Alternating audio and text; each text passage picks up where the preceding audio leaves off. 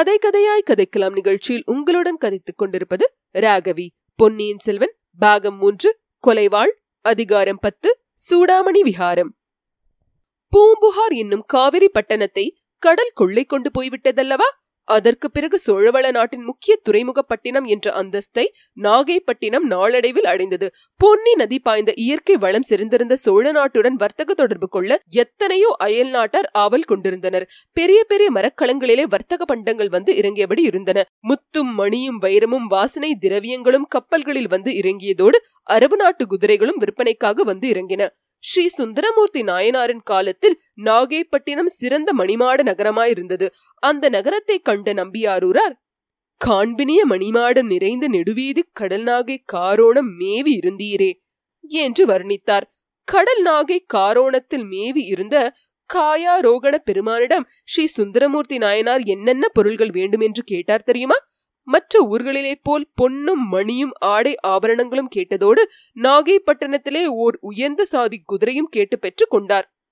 நம்பித்தாமும் அந்நாட் போய் நாகை காரோணம் பாடி அம்பொன் மணிப்பூன் நவமணிகள் ஆடை சாந்தம் அடற்பரிமா ஆகியவை பெற்றுக்கொண்டு திருவாரூர் திரும்பி சென்றதாக பெரிய புராணம் கூறுகிறது.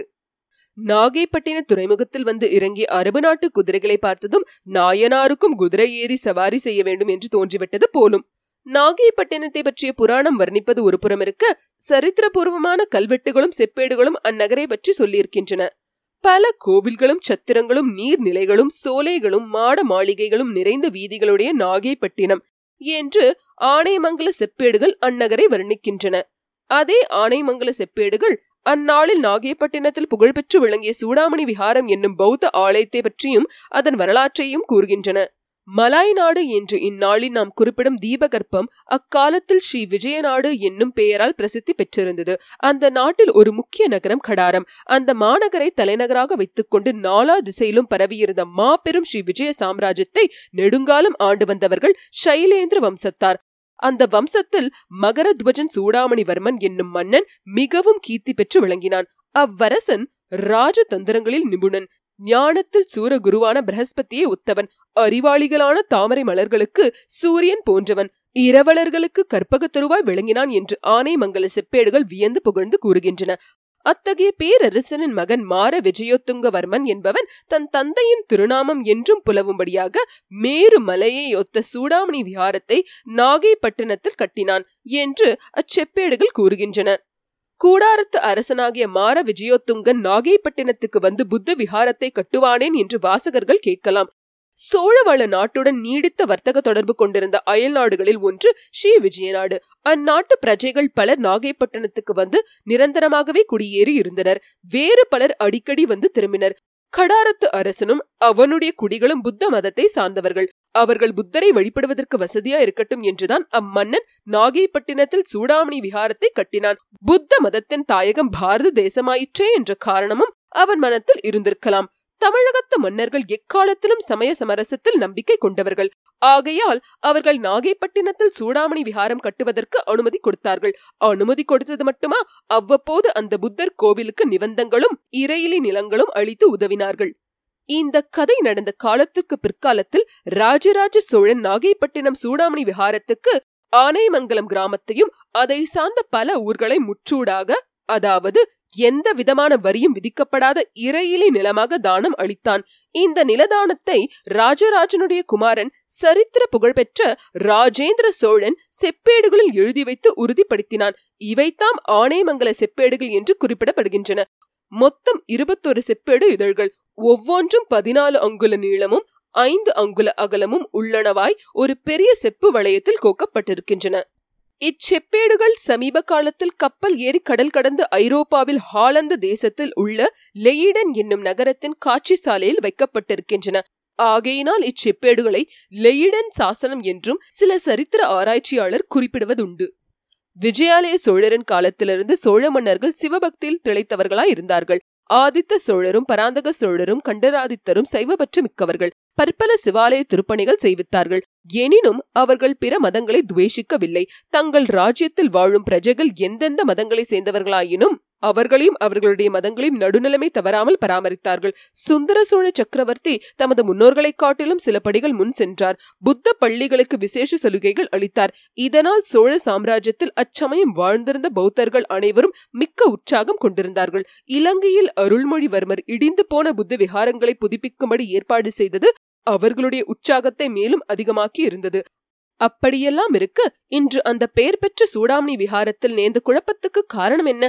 பிக்ஷுக்கள் நிலை கொள்ளாமல் அங்கும் இங்கும் பரபரப்பாக ஏன் ஓடிக்கொண்டிருக்கிறார்கள்? சூடாமணி விஹாரத்தின் வாசற்புறத்தில் என்ன அவ்வளவு இரைச்சலும் கூச்சலும்? நல்லது நாமும் சேந்தன் அமுதனை பின்பற்றி சென்று பார்ப்போம். சேந்தன் அமுதனும் மற்ற இருவரும் கால்வாயின் வழியாக படகை செலுத்திக் கொண்டு சூடாமணி விஹாரத்தின் உட்பகுதிக்கே வந்துவிட்டதாக சொன்னோம். அங்கே ஒருவரையும் காணாமையால் சேந்தன் அமுதன் தட்டு தடுமாறி வழி தேடிக்கொண்டு விஹாரத்தின் வாசற் பக்கம் போய் சேர்ந்தான். அங்கேதான் பொதுமக்கள் வந்து வழிபடுவதற்கு புத்தர் பெருமானின் சைத்தியம் என்னும் கோயில் இருந்தது. பக்தர்கள் பலர் அந்த காலை நேரத்தில் தாமரை மலர்களும் செண்பக பூக்களும் மற்ற பூஜை திரவியங்களும் நிறைந்த தட்டுக்களை ஏந்தி கொண்டு வந்திருந்தார்கள். ஆனால் வந்த காரியத்தை அவர்கள் மறந்துவிட்டதாக தோன்றியது. சைத்தியத்தில் ஏறுவதற்குரிய படிகளில் புத்த பிக்ஷுக்கள் நின்று கொண்டிருந்தார்கள். அவர்களை நோக்கி கீழே நின்றவன் ஒருவன் ஏதோ சொல்லிக் கொண்டிருப்பதை சேந்தன் அமுதன் கண்டான். பிக்ஷுக்கள் சிலருடைய கண்களில் கண்ணீர் ததும்பி நிற்பதையும் பார்த்தான். கீழே நின்ற பக்தர்களில் பலர் வழக்கம்படி சாது சாது என்று கோஷிப்பதற்கு பதிலாக ஆஹா ஹடடா ஐயோ என்று அங்கலாய்த்துக் கொண்டிருப்பதையும் கவனித்தான். அருகில் நெருங்கி சென்று சிறிது நேரம் கேட்ட பின்னர் விஷயம் இன்னதென்று தெரிந்தது. பிக்ஷுக்களிடம் பேசிக் கொண்டிருந்தவன் பார்த்திபேந்திரனுடைய கப்பலிலே இருந்த மாலுமிகளில் ஒருவன். கப்பல் முதல் நாள் இரவு நாகைப்பட்டினத்துக்கு வந்துவிட்டது. மாலுமிகள் கரையில் இறங்கியதுமே இளவரசரை கடல் கொண்டு விட்டது என்ற செய்தியை சிலரிடம் சொல்ல அது நகரமெல்லாம் பரவிவிட்டது. அச்செய்தி உண்மைதானா என்று அறிய அதிகாலையில் அம்மாலுமிகளில் ஒருவனை சூடாமணி விஹாரத்தின் பிரதம பிக்ஷு அழைத்து வர செய்தார். அவன் தான் அறிந்ததை அறிந்தபடி கூறினான். சுழல் காற்று அடித்தபோது இளவரசர் கடலிலே குதித்தவர் திரும்பி வரவே இல்லை என்று துயரக் குரலிலே சொன்னான். அப்போது அக்கூட்டத்தில் விம்மி அழும் குரல்கள் பல எழுந்தன. பிரதம பிக்ஷுவன் கண்களிலிருந்து கண்ணீர் அருவியாக பெருகி தாரை தாரையாக விழுந்தது. அவர் குனிந்த தலை நிமிராமல் படிகளில் ஏறி சென்று சைத்தியத்தை தாண்டி விஹாரத்திற்குள் பிரவேசித்தார். மற்ற பிக்ஷுக்களும் அவரை தொடர்ந்து சென்றார்கள். சேந்தன் அமுதனும் அவர்களோடு வந்ததை ஒருவரும் கவனிக்கவில்லை. பிரதம பிக்ஷு மற்றவர்களை பார்த்து சொன்னார் புத்த பகவானின் கருணை இப்படியா இருந்தது? பற்பல மனக்கோட்டைகள் கட்டி கொண்டிருந்தேன். சக்கரவர்த்தியை பார்க்க சமீபத்திலே தஞ்சாவூருக்கு போயிருந்தேன். பாருங்கள் அச்சமயம் இலங்கையில் அருள்மொழிவர்மரின் அற்புத செயல்களை பற்றி கூறினேன். அதையெல்லாம் இளைய பிராட்டி குந்தவை தேவியும் கேட்டுக்கொண்டிருந்தார் பிறகு என்னை தனியாக வரவழைத்து இந்த விகாரத்தை ஒட்டி ஆதுர சாலை ஒன்று ஏற்படுத்த வேண்டும் என்றும் அதற்கு தேவையான நிபந்தங்களை அளிப்பதாகவும் கூறினார். அது மட்டுமா?